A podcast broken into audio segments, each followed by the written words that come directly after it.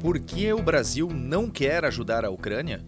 De um lado, o Ocidente corre para entregar armas cada vez mais pesadas, se envolvendo cada vez mais fundo no conflito com a Rússia.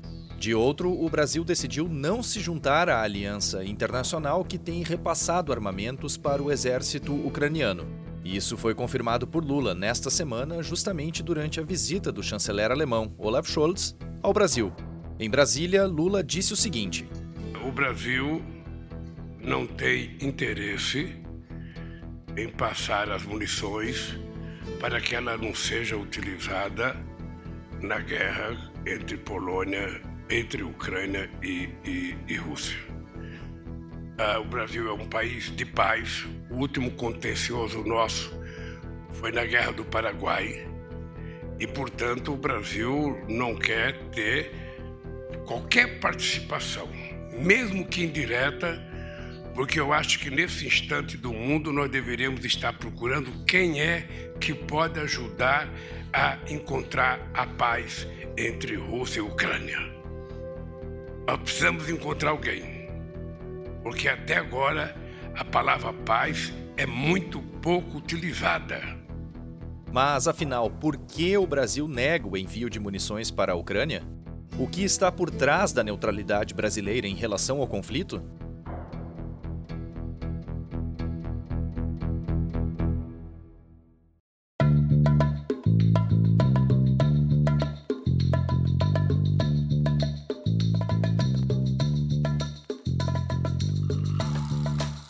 Está no ar o DW Revista, o podcast semanal da DW Brasil em que damos um pouco de contexto ao noticiário. Eu sou o Guilherme Becker e falo diretamente de Bonn, na Alemanha, onde as falas e decisões de Lula tiveram ampla repercussão. Eu vou explicar o porquê dessa corrida para armar a Ucrânia e como isso acabou respingando no Brasil, e ainda vamos colocar em contexto a decisão de Lula, que gerou certo incômodo entre os alemães, e o que está por trás dessa suposta neutralidade brasileira.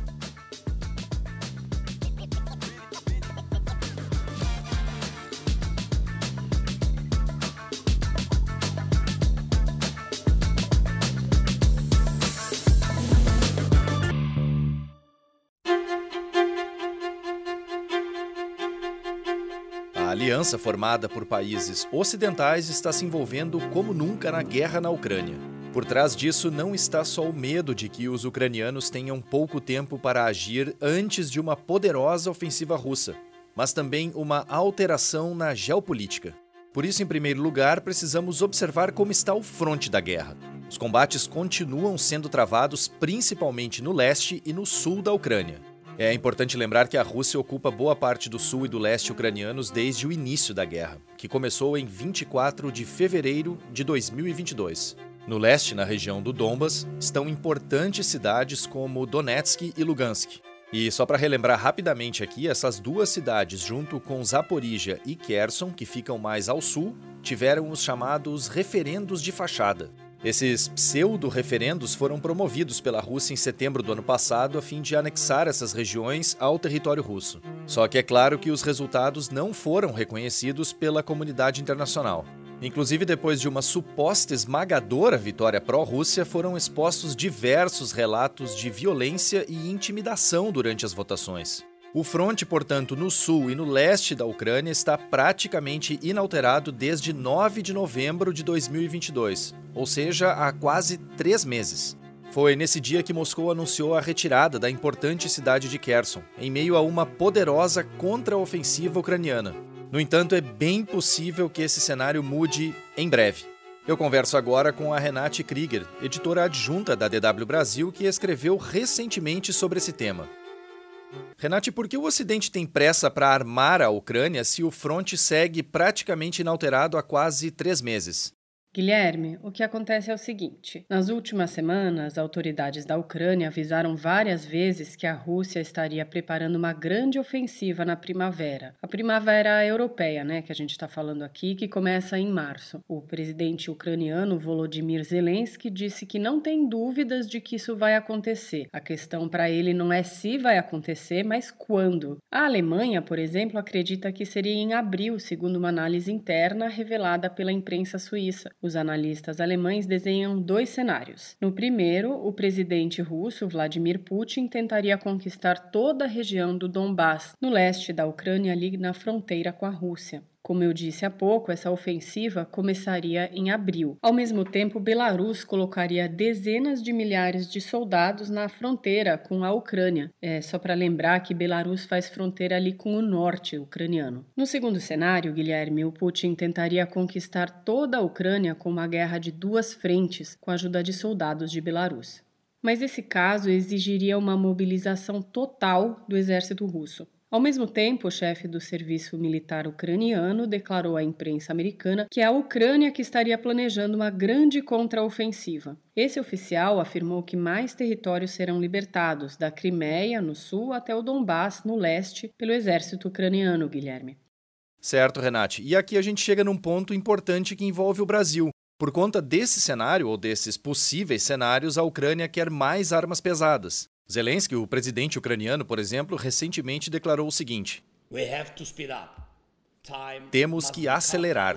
O tempo deve se tornar nossa arma comum, assim como a defesa aérea e a artilharia, veículos blindados e tanques que estamos negociando com vocês e que de fato nos darão a vitória.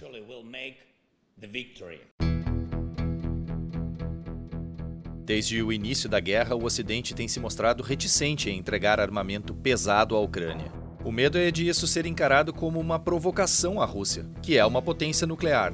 E de todos os países ocidentais, nenhum é mais reticente do que a Alemanha. Mas essa postura começou a mudar nas últimas semanas. Depois de muita pressão internacional, a Alemanha vai ceder 14 tanques de guerra Leopard 2 A6. Esses tanques são considerados os melhores do mundo em sua categoria, e com isso a Ucrânia espera aumentar a eficácia de defesa contra tropas russas, além de furar bloqueios no leste do país especialmente no Donbas, e reconquistar territórios ocupados por Moscou em 11 meses de conflito. E é aí que o Brasil entra na guerra. Ou melhor, não entra. O Brasil tem estoque de munição para os tanques alemães Leopard 1, modelo que antecedeu esse mais moderno, o Leopard 2, que vai ser enviado pela Alemanha à Ucrânia.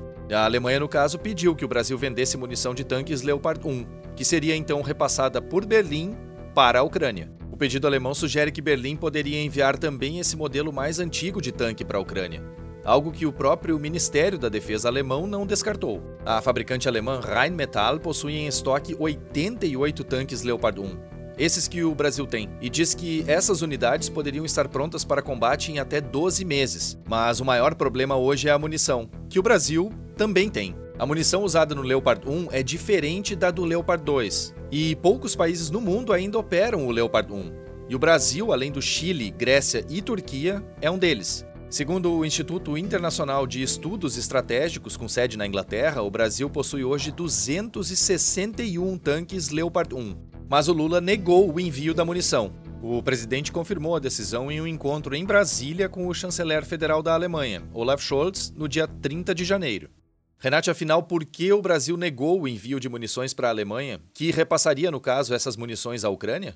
Bom, Guilherme, na visão do Ocidente, da OTAN, que é a organização do Tratado do Atlântico Norte, a guerra na Ucrânia é uma invasão ilegal contra um país soberano. Já a Rússia, entre outros motivos, alega que quer evitar o que chama de cerco à sua fronteira caso a Ucrânia entre na OTAN. Essa aliança militar de 30 países se expandiu pelo leste europeu a partir do fim da União Soviética, que foi chefiada pela Rússia até o início dos anos 90. Bom, independentemente do ponto de vista, fato é que essa guerra levou muitos países a romperem a neutralidade. Foi em resposta à invasão da Ucrânia que a Finlândia e a Suécia deram o passo histórico de pedir sua adesão à OTAN.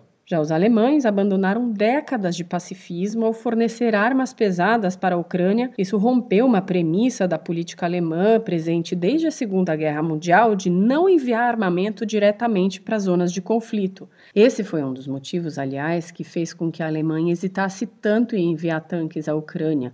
Conforme você falou antes, né, nenhum dos países é tão reticente quanto a Alemanha nesse nesse contexto. Mas esse não é o caso no Brasil, né? Falando de Brasil, o Brasil não abandonou a neutralidade. É importante lembrar também que o Lula não foi o primeiro a negar munição. No ano passado, a Alemanha já tinha procurado o Brasil querendo comprar a munição do Gepard, que é um blindado alemão de combate antiaéreo que já está sendo enviado pela Alemanha à Ucrânia. Na época, o problema era o mesmo de agora. A Alemanha poderia preparar para o uso o modelo já aposentado pelas suas forças armadas, mas faltava munição. O exército brasileiro ainda opera o blindado Gepard e tinha essa munição, mas o então presidente Jair Bolsonaro negou a venda. Bom, Dá para dizer que o ex-presidente manteve certa ambiguidade em relação à guerra na Ucrânia, mesmo que em vários momentos tenha se dito neutro no conflito. Por exemplo, às vésperas da invasão, o Bolsonaro gerou um mal-estar com aliados ao ir até Moscou visitar o Putin. Durante o encontro, ele chegou a prestar solidariedade à Rússia, mesmo em meio a temores de um início de guerra. Por outro lado, o governo brasileiro, sob Bolsonaro, condenou a invasão da Ucrânia numa votação na ONU mas se negou a aderir às sanções impostas à Rússia pela comunidade internacional e também se absteve numa votação que suspendeu os russos do Conselho de Direitos Humanos. Por mais ambígua que seja, essa postura do governo Bolsonaro, de certa forma, se enquadra num histórico do Brasil, um histórico diplomático. E o Lula não age tão diferente. Numa entrevista à revista Time no ano passado, ele chegou a dizer que Zelensky era tão culpado pela guerra quanto Putin Bom, o Lula se retratou dessa declaração meses depois e no encontro recente com Scholz, agora em Brasília, ele disse que agora tem mais clareza sobre a guerra e que a Rússia cometeu um erro ao invadir o território de outro país. Mas Lula também disse que continua achando que quando um não quer, dois não brigam e por isso o que ele quer é a paz.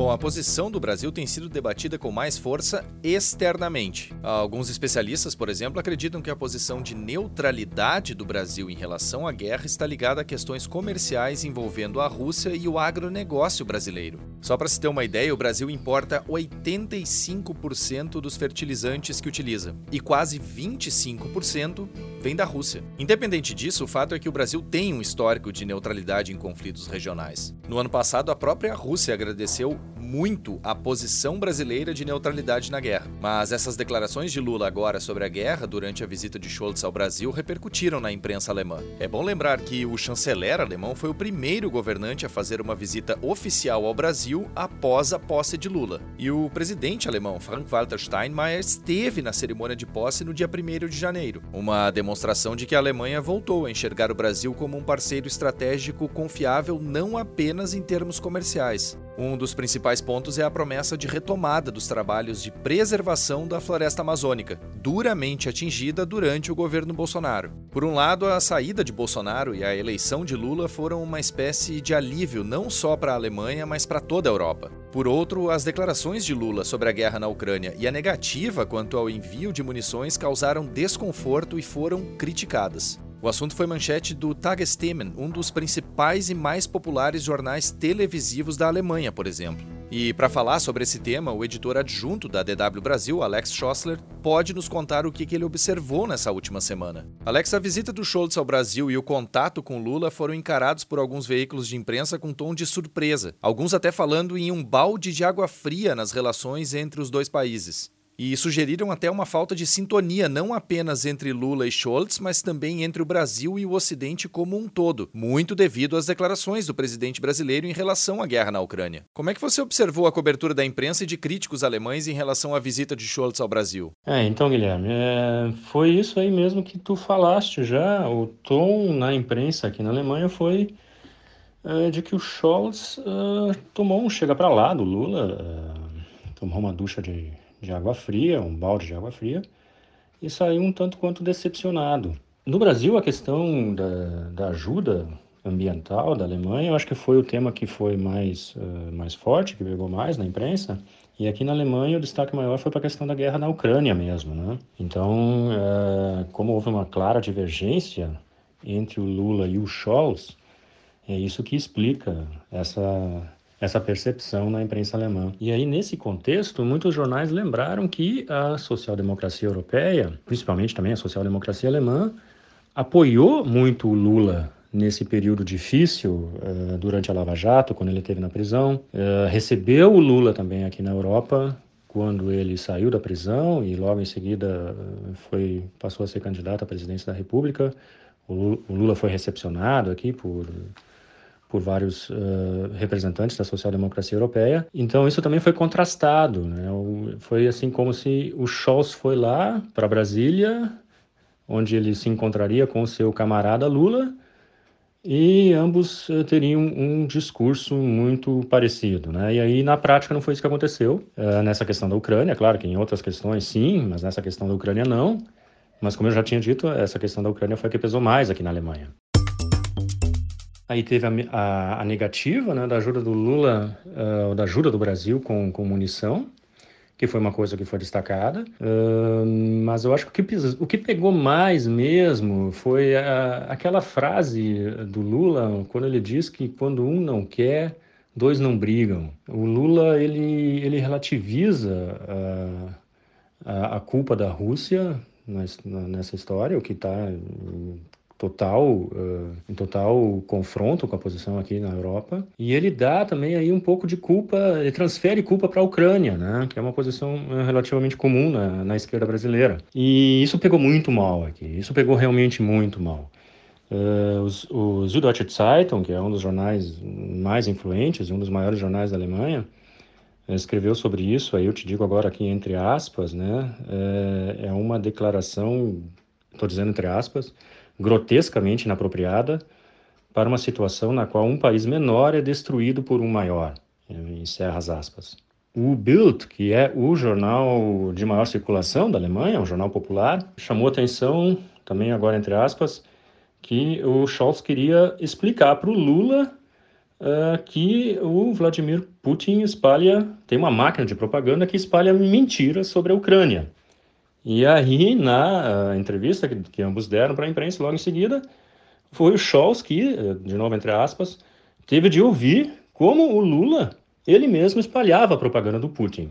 Né? Essa, essa foi a observação do Bild. Então, de um modo geral, eu acho que foi isso, que o Scholz saiu uh, decepcionado de Brasília e ouviu do camarada, do, do, do companheiro de social-democracia, que ele, Scholz, apoiou uh, alguns tempos atrás, ouviu coisas que ele não queria e acabou tomando um chega para lá em uma, bom, em uma ducha de água fria. Certo, Alex, obrigado.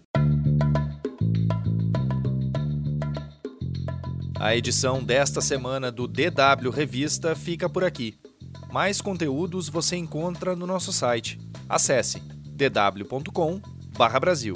Não deixe de acessar o canal da DW Brasil no YouTube Lá tem explainers, reportagens e também vídeos curtos sobre diversos assuntos. DW Revista é uma produção da DW Brasil, em Bonn, na Alemanha.